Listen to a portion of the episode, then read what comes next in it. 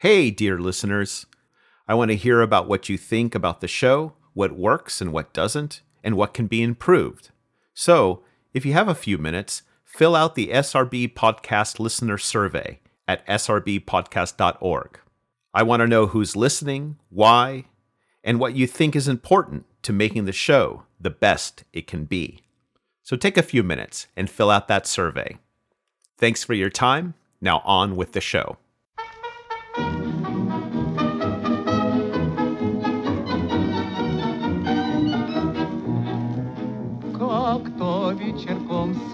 Милой шли вдвоем, а фонарики горели. И при виде их на момент притих, и сердца наши замляли. Hello, and welcome to the SRB podcast, where in each episode we discuss Eurasian politics, culture, and history. As always, I'm your host, Sean Guillory. The SRB podcast is sponsored by the Center for Russian, East European, and Eurasian Studies at the University of Pittsburgh and members of the SRB Table of Ranks, who give monthly contributions from anywhere between $5 to $25. If you'd like to support this podcast, go to my Patreon page at patreon.com slash Sean's Russia blog, or to the podcast website, srbpodcast.org, and hit that Patreon button and join the table of ranks. We have books on a variety of forms of Russian socialism, books on Russian anarchism, Russian liberalism, and Russian nationalism. Russian conservatism, however, has garnered almost no attention. Yet, for the past two centuries, Russian conservative thought has been an active intellectual tradition. Russian conservatives have sought to adapt to the pressures of modernization and westernization, and more recently, globalization while preserving national identity and political and social stability. Russian conservatism has made an underappreciated contribution to Russian national identity, the ideology of Russian statehood, and Russia's social economic development. And you can see many of its legacies in today's Russia. So, what is Russian conservatism? How have conservative thinkers responded to social, economic, and political change? I turn to Paul Robinson for some answers. Paul Robinson is professor of public and international affairs at the University of Ottawa. He is the author and editor of numerous works on Russian and Soviet history, including Grand Duke Nikolai Nikolaevich, Supreme Commander of the Russian Army. He's the author of Russian Conservatism, published by Northern Illinois University Press. Here's Paul Robinson. А жить так хочется, я весь горю, тебя молю, будь моей женой. So I, I, thought we'd start by just um, you know you have this new book Russian conservatism, um, which which I think is is a is a great topic to to discuss and, and write about and research. So I thought we'd start by just having you introduce yourself. Yes, uh, my name is Paul Robinson. I'm a professor at the Graduate School of Public and International Affairs at the University of Ottawa. Um, I specialize in, in, in, Russian Soviet history, but also um, I've written about military history, military ethics, and, and to some degree I also write about contemporary affairs as well. So um, a fairly sort of broad set of interests. And, and what brought you to to study and write a book about Russian conservatism? To be honest, the idea wasn't mine. It was suggested to me by by the publisher, but it was one of those suggestions which made immediate sense once someone had made it. So I sort of pretended to think about it for about a day before I said, yeah, sure. But you sure I'll, I'll, write that. But actually, the moment it was suggested to me, I knew, yeah, that, that's a great idea. I had written a little bit about um, contemporary Russian political ideology before, but just for popular magazines. Um, and I had always thought it, it was something which needed uh, deeper analysis, particularly because it struck me that so much which is written about Russia today and, and about the political ideology of what people call the, the Putin regime is, is, taken out of any historical context. Uh, and people come to really quite crazy conclusions because they don't have the, the necessary uh, background. So it struck me that this would be a very important book for, for two reasons. First, because historically, conservatism has played a very important role in, in Russian life, and therefore if you want to understand, say, imperial Russia, then I think you need to, to study conservatism a bit, and, and historians on the whole have, have, rather neglected it. And secondly, because of the so-called conservative turn in, in Russian politics in, in, more recent years, um, which, as I said, I don't think is always very well um, understood and is often placed in a very, very poor context. So by bringing together the, the, whole history of Russian conservatism from sort of as early as we can trace it as a definable political ideology and taking it through not just imperial times, but also emigration, Soviet period into today, when, when one could achieve um, you know, a, a, more balanced view of Russian history and, and, Russian society today. When you even talk about the idea of a Russian conservatism, because you know there's a long tradition of looking at this in you know Western Europe, in particular states, and in the United States, of course, and, and other places, um, but you don't surprisingly you don't see we don't have a lot of serious thinking about a term like conservatism in Russia. Um, do you have some trouble even getting people to accept that there is a Russian tradition of conservatism? That's um I wouldn't say they do, but I, I would say that it's not well understood. I think it, it's sort of understood that Russia has had, you know, many conservatives, and time has been often a very conservative society, but there is very little knowledge of, of what it means in philosophical terms, um, because historians tended to neglect it until very recently, because we tend to be sort of teleological, to use a fancy word. You know, we, we, we're geared towards some end, some objective, and the objective, you know, certainly in my youth was always understanding communism and, and how it was that the Russian Revolution came about and, and, and uh, Russia became a communist society. And, and for that end, conservative ideas really weren't very interesting or useful. Instead, people preferred to concentrate on studies of, of, of socialism, populism, communism, um, and so on. And, and the, the, conservatives just got written out of the picture as sort of a historical dead end. And um, also, I think on the whole, Western academics sort of leaned slightly left and, and therefore probably didn't really want to spend their time studying people they didn't like very much. So for these reasons, um, there really wasn't a lot of study of it. The, the, one or two books came out every now and again, but the result was um, a general neglect, which um, needs correcting, I think, because you know we have this sort of perception of imperial Russia intellectuals as all being you know, alienated from the regime and leaning leftwards, but obviously that that actually wasn't the case.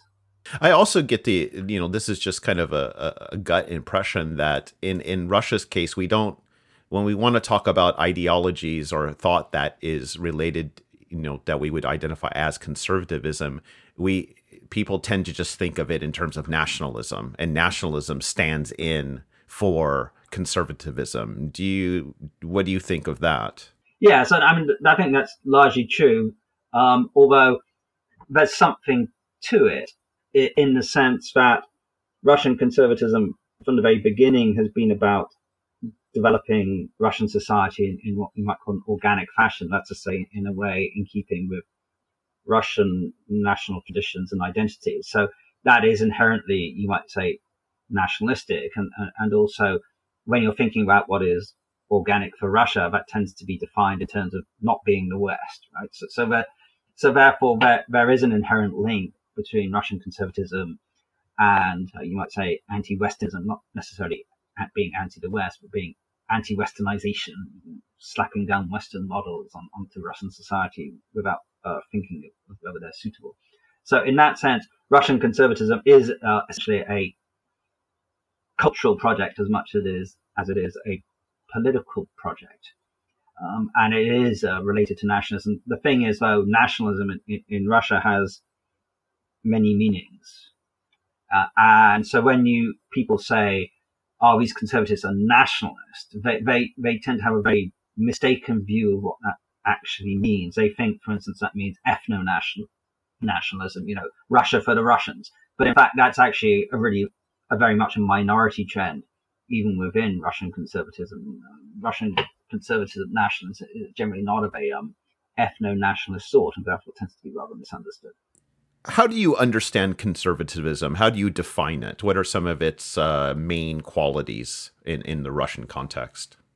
I define it as a philosophy of organic change. So, so to give a, an example of, of, what that means about the earliest book, which I cite in, uh, in, in, my own book, is, is one written in 1803 by Admiral Alexander Shishkov, which had a title something like um, "The Old and New Styles in, in, in, the Russian Language," and they were debating at the time how you could build and create a, a, Russian literature because they didn't think they had had a great literature yet, and and many people. Uh, such as Nikolai Karamzin, for instance, um, favored what they call a new style, which was to some degree um, modeled on uh, Western, particularly French literature. Uh, and and Shishkov opposed to us, saying no, we should build our, our literature on Slavonic roots. This is what he called the old style. The thing though about the old style, is it wasn't actually old. No one actually wrote in that way. But this was really a sort of different type of new. It was trying to create a literature um, in a way which was, you might say, organic, which was built on uh, Russian roots rather than copied from the West. So conservatism of this sort was not trying to turn the clock back, nor was it trying to stop progress. In fact, it was very much trying to create, but to create and move forward in a way which is in keeping with uh, national identity, national traditions, uh, and national culture. And that's what I therefore call organic change. And, and essentially, therefore, that is what one sees throughout the history of Russian conservatism. There are relatively few, there are one or two exceptions, but there are relatively few conservative philosophers who, who really are pro status quo and, and, want to keep things they are and, and, not want to move forward. Most do actually um, believe in progress and, and, want to move forward, but they, they want to do so in a way which um, they consider to be um, national. This is one of the things that that struck me in your discussion. I started thinking about the the temporal orientation of Russian conservatism.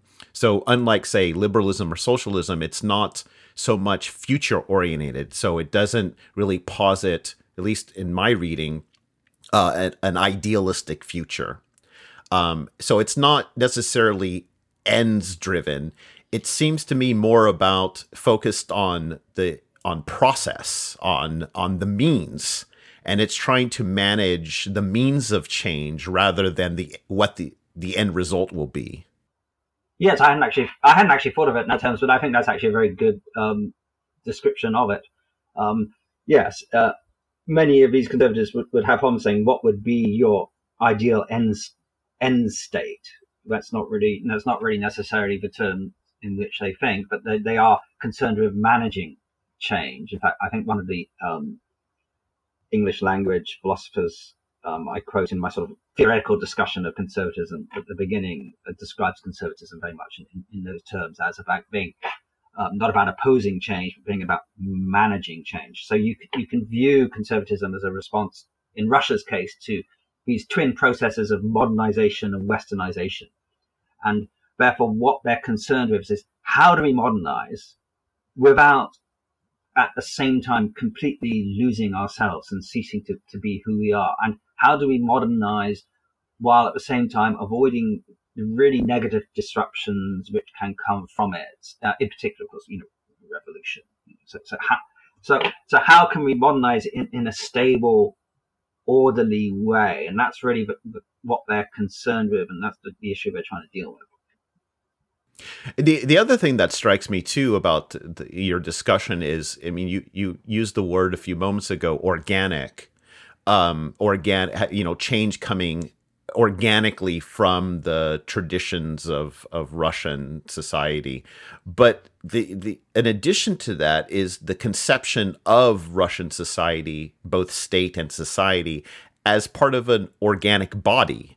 You know, so if if one part of the body is you know disrupted then that affects the entire whole of the body so how does talk a bit about this understanding of the you know the the society and the state as this you know bo- this body metaphor. Yes um, it, it has a number of, of, of interesting uh, consequences. Um, it would imply for instance that you government should be on behalf of the whole body rather than um, be seen in the way that, for instance, classical liberal philosophy would view it as being simply um, the means by which competing interests resolve their differences. Right? So that, that you therefore, uh, and therefore that requires some form of government which, which stands above classes and, and, and stands above uh, societal divisions and can relate directly to everybody and embody the, the entire nation. And this, of course, then leads to a certain preference for, for autocratic government because um, only, you know, only the autocrat can really embody the nation as a whole. Um, and that is best done through some direct mechanism rather than through uh, intervening institutions such as political parties, which which will tend to therefore to to um, lead to government by narrow interests. Um, there are other things which which an organic um, metaphor can uh, lead you to conclude. For instance, um, it is the case that um, know, all organisms are, essentially different so therefore, this the, the organic idea would, would lead to the idea that you know, nations can't really be compared with other nations and they need to develop in their own way. They also need to develop gradually.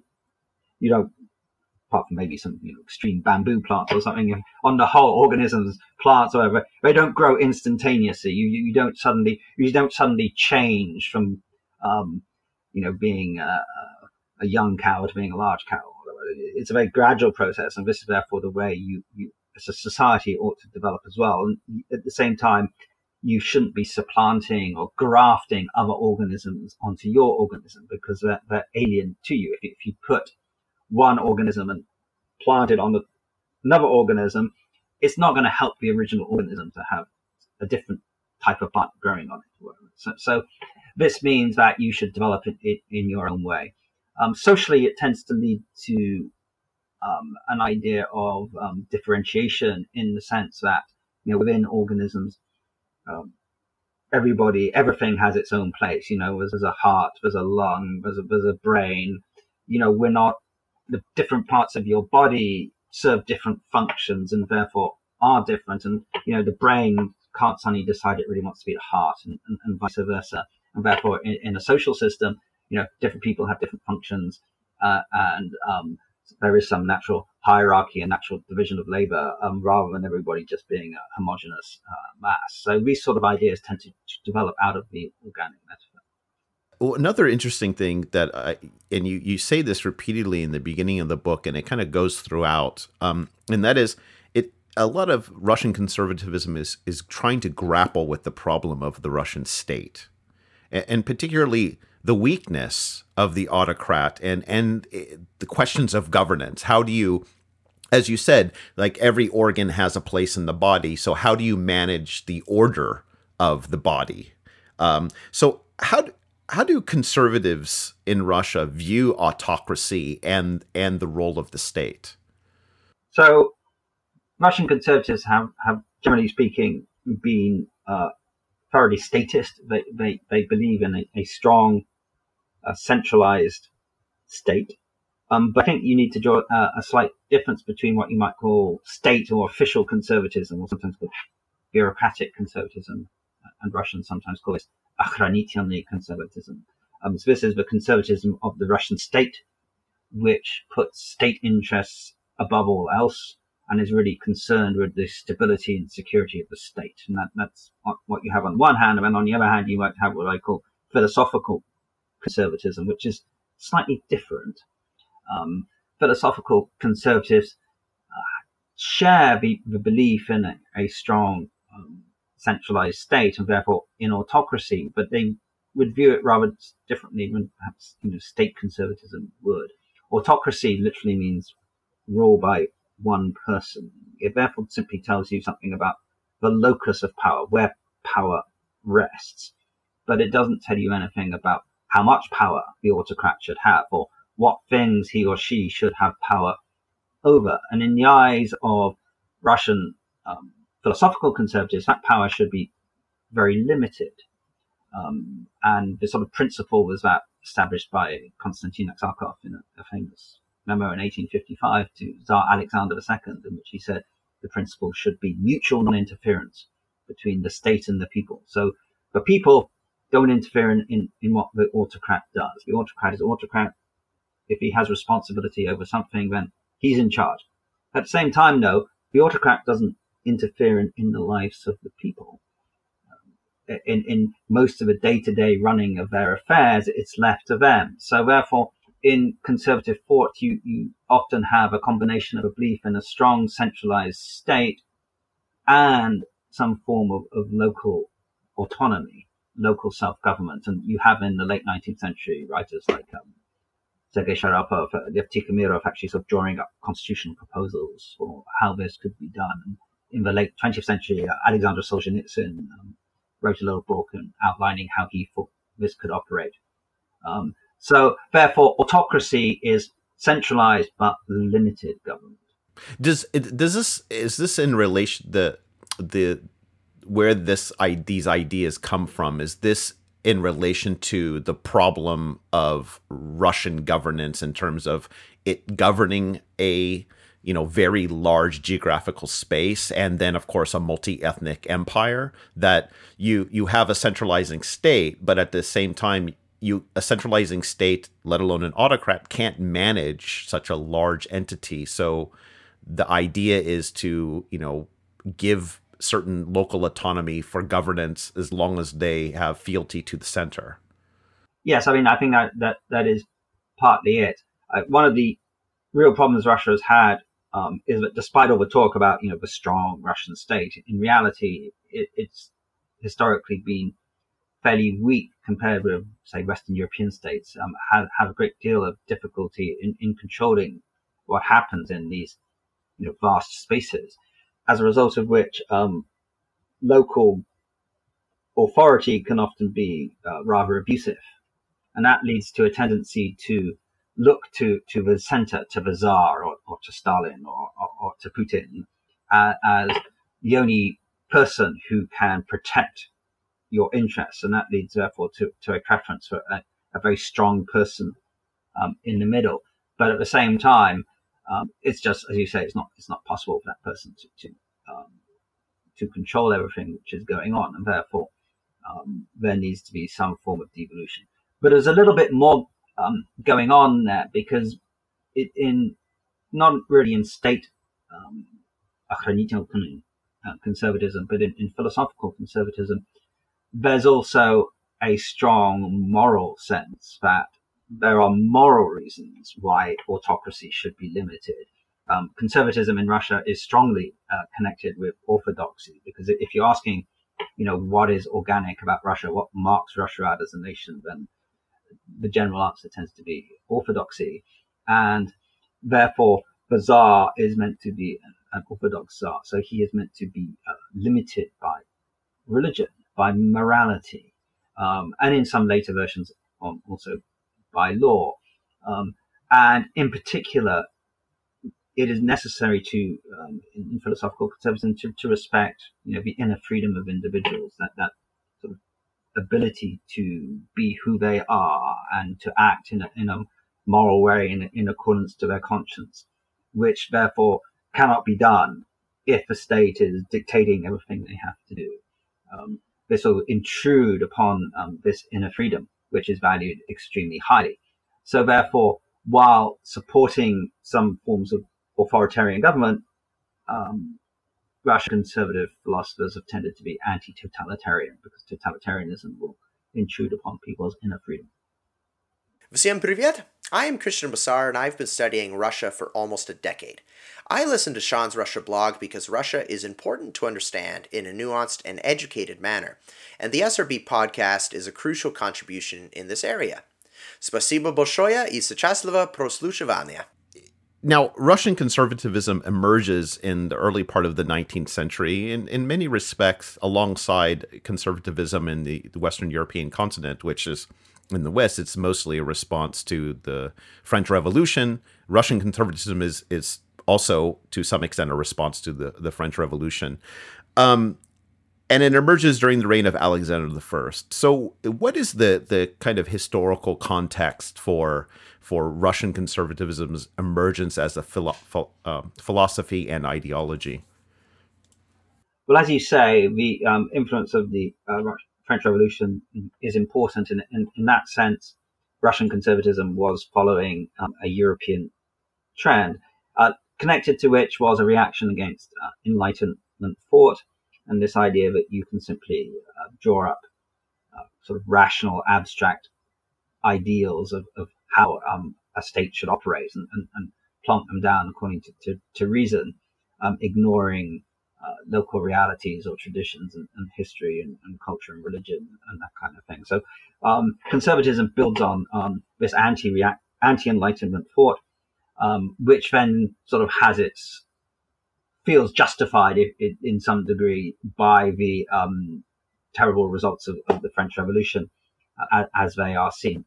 Um, and uh, this, of course, has its effect on uh, Russian thinkers who, um, around the turn of the 18th, uh, 19th century, are, are well versed in, in Western philosophy. But it's particularly uh, German philosophy uh, which has an influence on them, Romanticism and idealism, um, people like Hegel and um, Schelling, and they they take uh, from uh, the Germans this idea that well, a couple of ideas. First, this idea that if you are to be a historic nation, you you have to make some contribution to to wider humanity, and then the idea that the only way you can make a contribution to wider humanity is by developing what is unique about your own national culture. So this sort of German um, thinking um, is, is adopted by early Russian conservatism, but it's added a certain additional dimension which Western European conservatism doesn't have, have which is the uh, reaction to the process of westernization begun by Peter the Great. So Russian conservatives are, are different from Western conservatives in that they're, they're reacting against um, this perception that their national identity and culture is being taken over by some um, alien uh, form, which they admire greatly, but at the same time they they, they fear a little bit.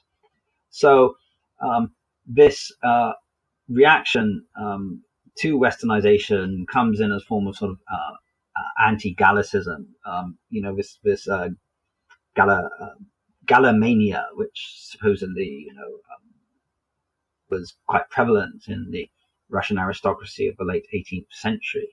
Um, Russian conservatives are, are, reacting to that, and of course, the French Revolution and then the Napoleonic invasion gives extra impetus to um, why you should want to react against uh, all things uh, uh, French and start building a specifically Russian national culture.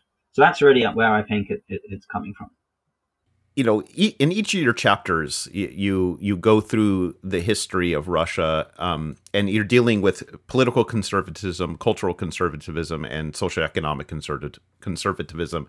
And each chapter as you're going through the 19th and 20th century. Um, so, just speaking of the 19th century, what are the main kind of threads that go throughout the century, and what kind of what kind of problems are they trying to address in Russian conservative thought? Okay, so if we begin at the, the first of those, which is cultural conservatism, the, the main thing they're trying to do is to define what Russia is. So if you're to have organic change, if you're going to seek to modernize on the basis of your own national identity and culture, you have to define what it is to begin with.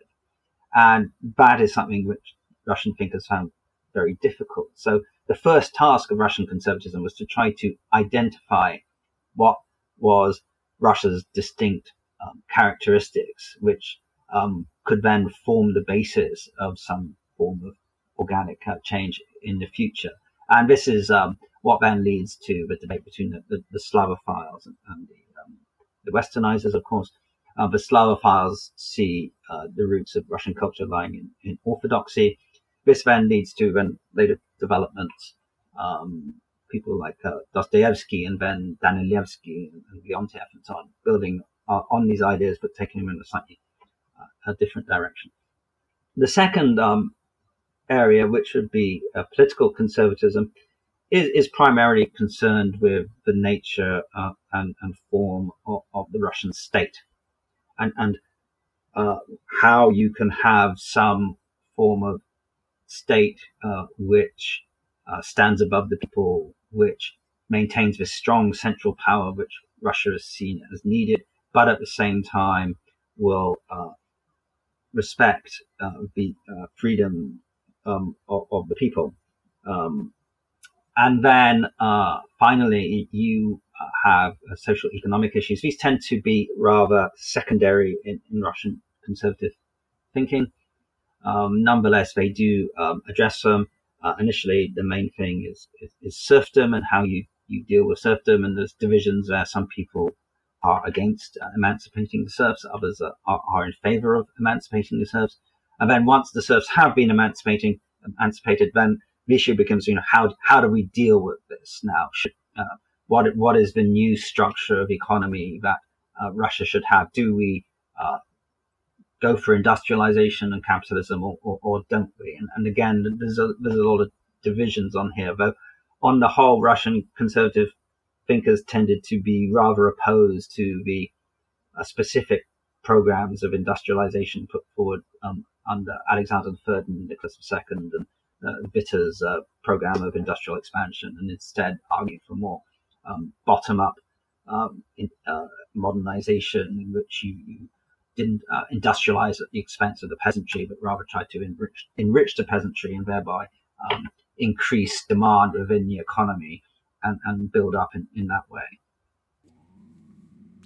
How did how did Russian conservatism respond to the the rise of and consolidation of nation states in Europe in the mid 19th century and its multi-ethnic character and empire? How did it deal with these questions of nations? Not I'm not speaking of nationalism. I'm mostly the nation state versus multi-ethnic empire.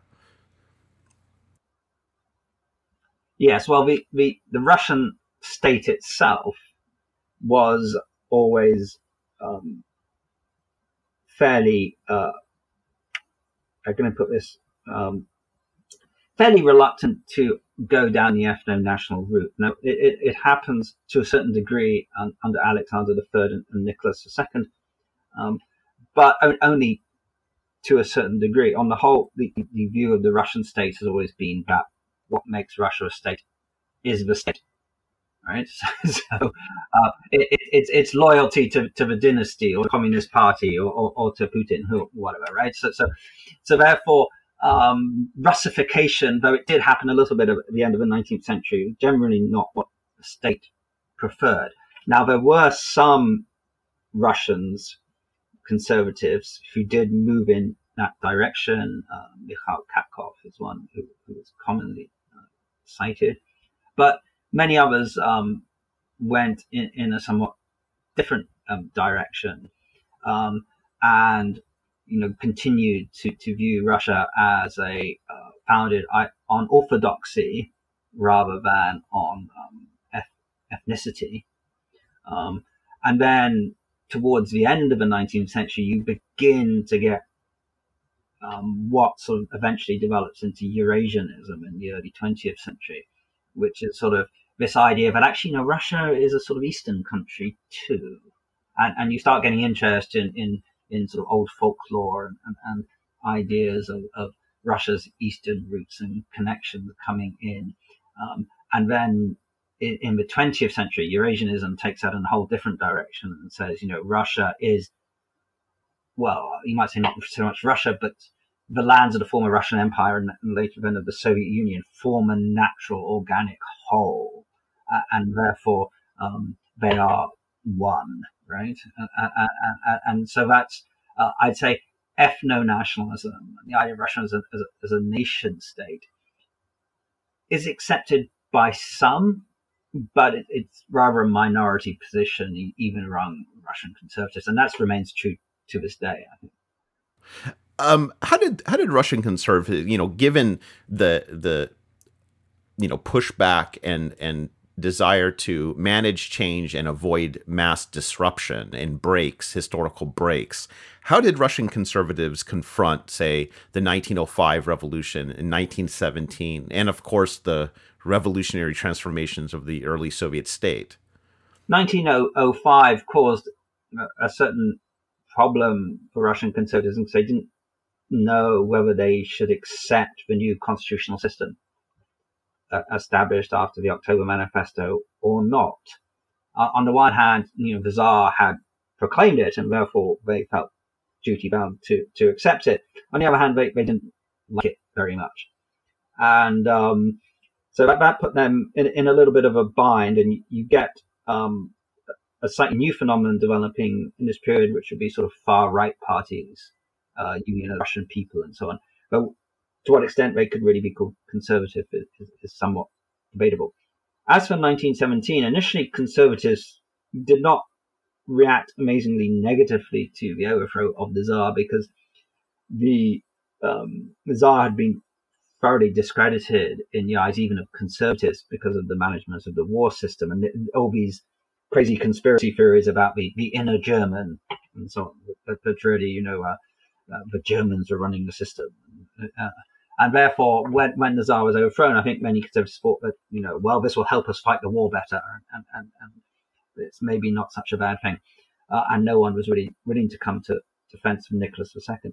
But obviously, they, they very rapidly um, realized that this was not, you know, going to be very good for them. Um, but but by that point, they'd been uh, thoroughly sidelined, uh, and um, all they all they could do really was um, either go into exile or, or, or, join, you know, the white opposition eventually in, in the um, in the civil war. But in, the white generals, of course, largely shunted conservatives um, to one side and um, tried to avoid having any specific uh, um, political philosophy. But basically, conservatism went into into exile.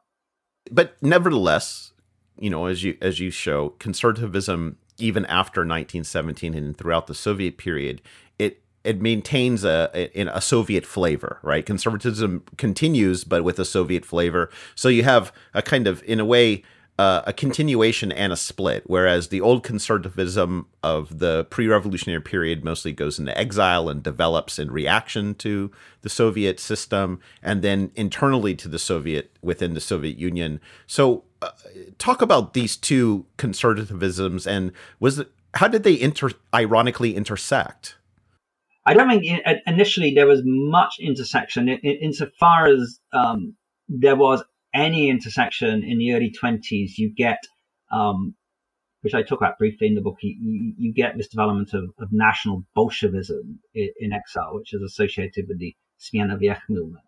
And uh, national Bolshevism is um, briefly tolerated within, within, the Soviet Union under Lenin for, for two or three years.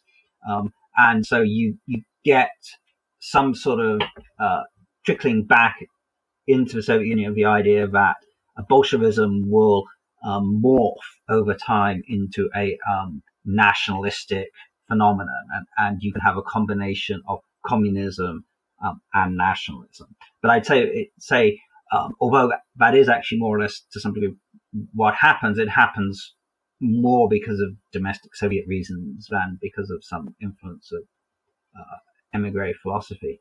A Soviet um, conservatism develops um, for a number of reasons. Uh, first, there's a sort of reaction to the inevitable um, chaos which is produced by, particularly by Stalin's, you know, collectivization and industrialization, which produces a lot of social problems. You know, there's a huge number of, of um, orphans floating around the place. Uh, there's a lot of crime. There's a lot of disorder.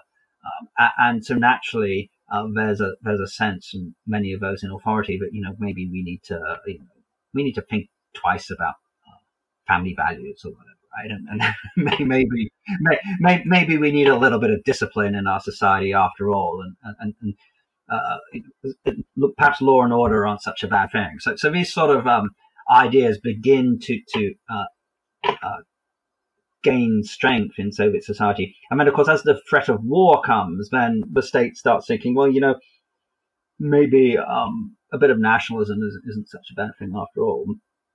Perhaps people aren't going to fight for communism, but you know they might fight for Mother Russia, and, and of course, particularly in the Second World War, you know you then get Stalin creating all these sort of medals, Order of Suvorov and Order of Kutuzov, and and suddenly Peter the Great is is a great man again, and, and so all these imperial uh, symbols um, come back in. So there's that process goes in, and then post Stalin, you even get other processes coming in. There's um, uh, a sort of environmental movement begins to to uh, appear in, in, the 1950s, 1960s, and you get um, people like the, the village prose authors who begin to lament the effect which Soviet society has had, Soviet industrialization has had on the Russian um, village, and you get uh, these really massive uh, Soviet organizations for uh, preserving historical and cultural monuments, which have millions of members and start restoring churches and palaces and, and, and other things.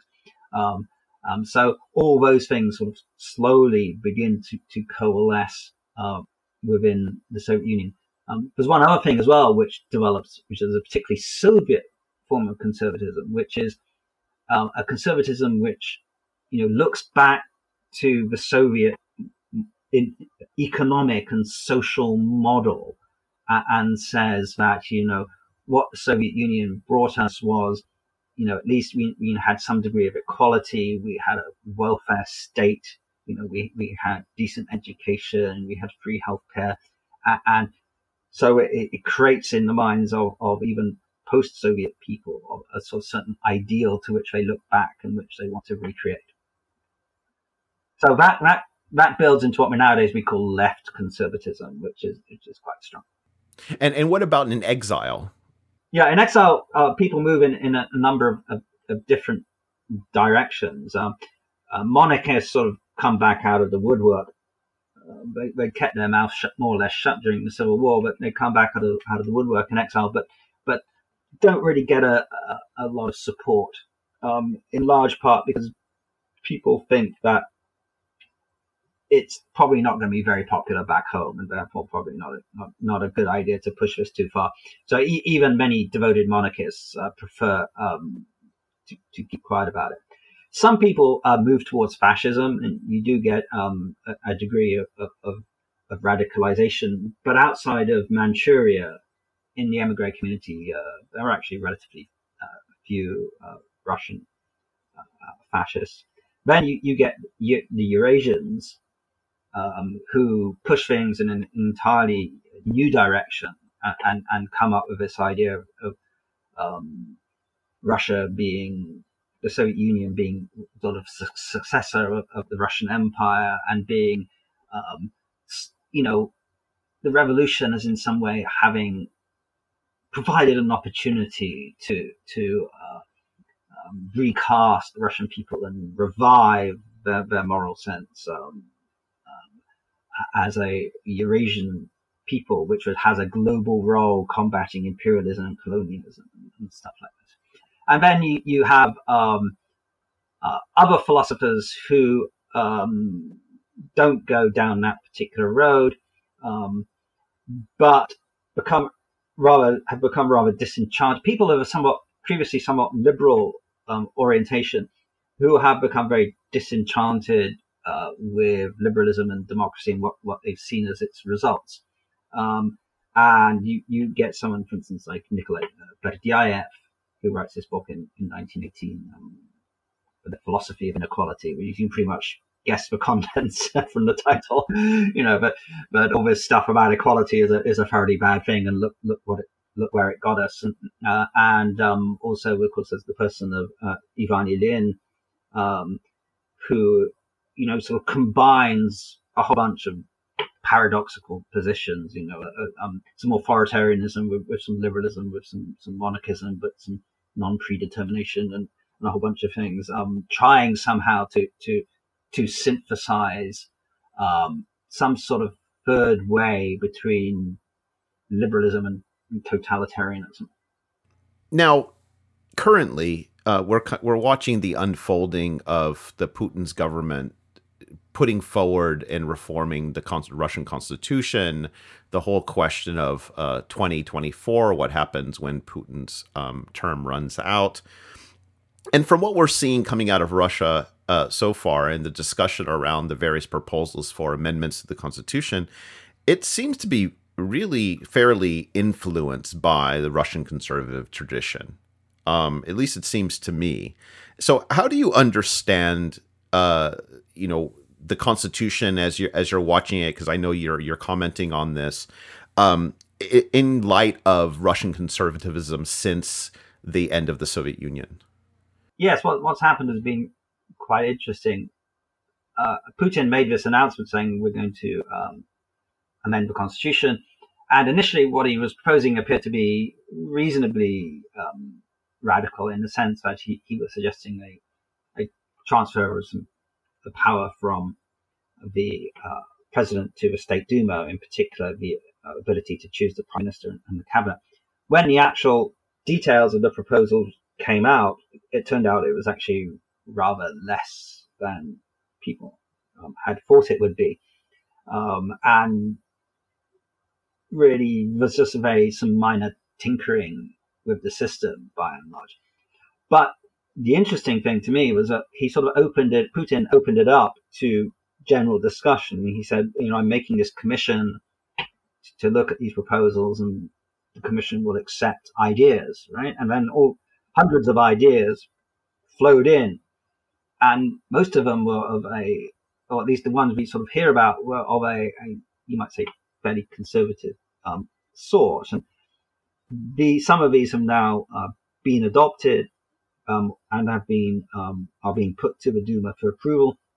For instance, a, mention of, of, of, God in the preamble to the Constitution, um, a, a, statement that uh, the modern Russian Federation is the successor of previous uh, Russian states, in other words, the Soviet Union and of Imperial Russia, and therefore it, we're all part of one sort of historical continuity.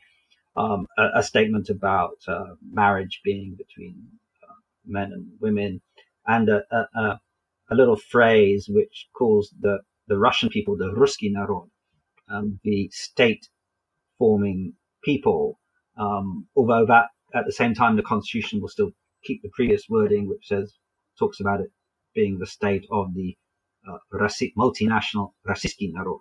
Okay, but anyway, this this this mention of the Ruski Narod is, is, is, a sort of nod in the direction of ethno nationalism all of these one changes, which I've just mentioned, are, are really symbolic nature. So they don't really affect the tinkering with this, the structure which uh, Putin had proposed. But what I find interesting about it is that these weren't in the original set of propositions Putin put forward. So they're obviously not sort of the things which are top in his mind about what I what I want to do and what should be done.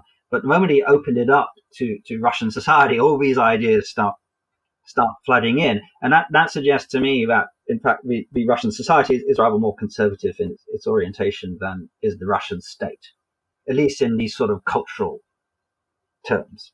And um, the Russian state is happy to, um, you know, make some concessions to to this conservative mood in it, but in a sort of symbolic way, right? Yeah, okay, we'll mention God, okay?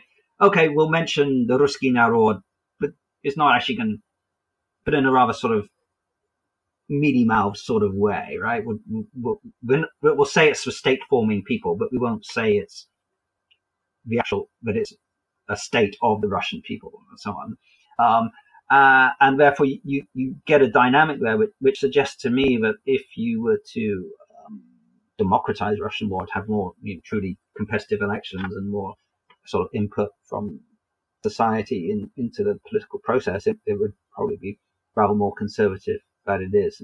In fact, I say in my book that, you know, um, a more democratic Russia might well be a more conservative Russia. And I think what, the, what's what we've seen in the dynamic of these constitutional reforms uh, possibly reflects that. Do you get the sense that the way that uh, the changes to the organization of the state and its relationship to society is it part of that tradition of seeing the the the nature of the rush of Russian society as an organic body? Do you do you see this continuing or has that idea not persisted?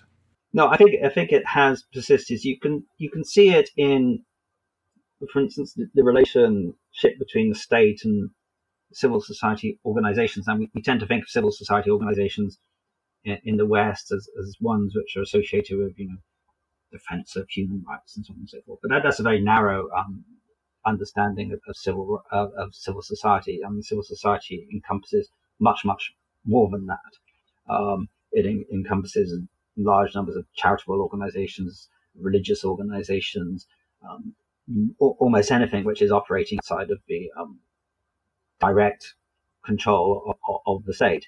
And um, Putin and, and, the Russian state have actually you know, tried to um, to build relations uh, with civil society and to some degree bring them within government. And this is why a few years ago you had the creation of these things called the, the public the public chambers, for instance, which were meant to um, provide a means through which you know, civil society organizations could um, work with government to uh, promote common goals. And that's therefore this sort of image uh, of the relationship between government and civil society does sort of reflect this idea that you know the nation is, is an organic whole. It, it's it's you know we we encourage people to to do charitable work. We we encourage them to, to do things outside the control of the state. We we we, we want civil society to, to be active and doing things, but we want it to be doing it in coordination with us, but towards the same goals. You know, the state and civil society should be one, right? Uh, this sort of fits with the um, orthodox concept of symphony, which is um, how the church and the state operate together, that they are distinct. The, the, the secular matters, the running of, of, of, of day-to-day life, that, that's the role of the state. Saving of souls, that's the role of the church, and the two should stay out of each other. The, the church stays out of the state, the state stays out of uh, out of moral questions and the saving of souls. But at the same time, this is somewhat different than separation of church and state in liberal theory because they're seen as nonetheless having common desires and cooperating with each other and helping each other. Okay. So although the state butts out of moral issues, it nonetheless helps the church in that regard. And similarly, where the, the church butts out of secular issues, it nonetheless works um, with the state um, and supports the state um, as sort of God's authority on earth. And, and, and that's sort of this understanding of how uh, the state and non-state organizations work together, I think is very much how, how it's seen. And finally, um, you're an avid blogger uh, about contemporary Russia, what's happening in the now, and and and you also review a lot of books. It's quite impressive how many books you review uh, on your blog. Um, so, what is your approach? And, and as somebody who's commenting on, you know, even the how the Constitution is unfolding, but you're also you comment a lot on how the Western media treats Russia and and and and understands it so uh, what is your approach to to news coming out of Russia and what do you want your readers to to take from your kind of commentary? That's a that's a good question. Um, my my my approach is try to you know, read broadly from a, a variety of different perspectives.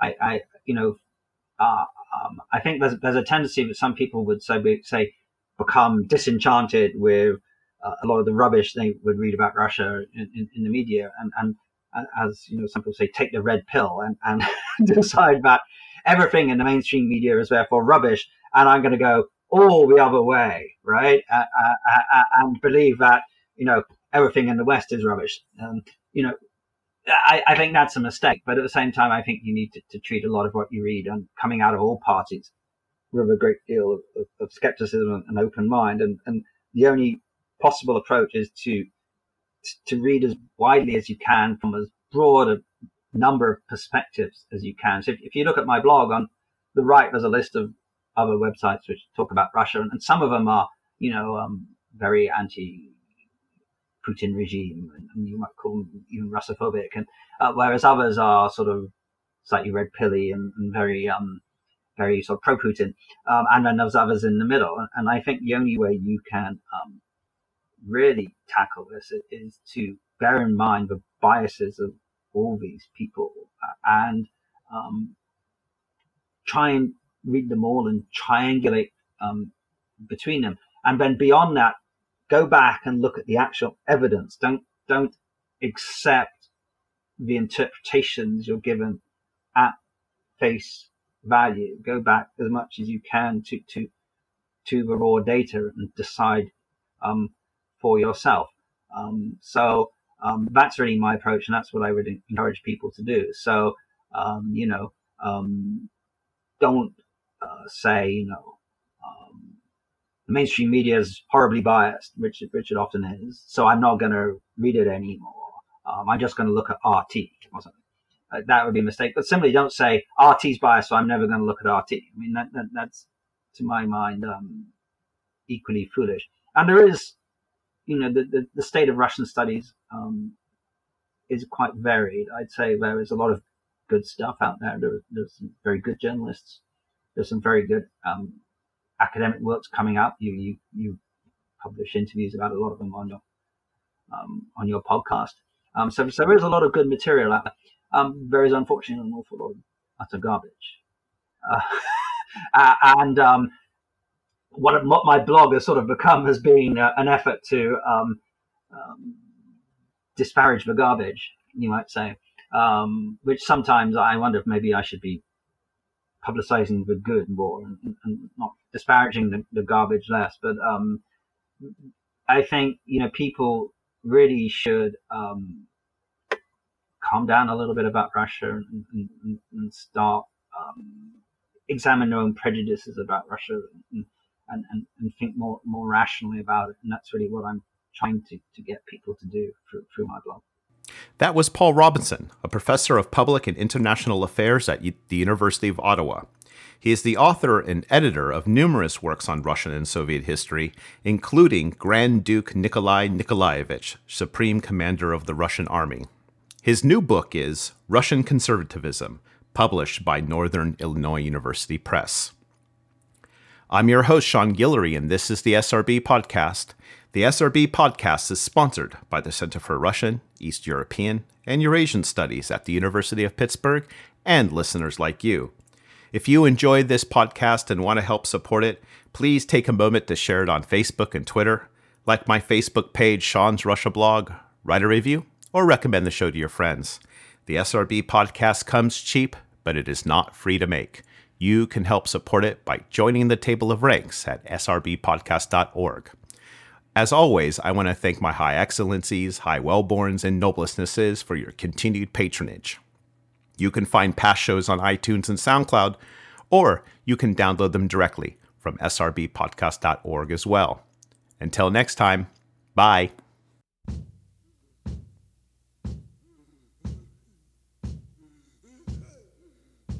a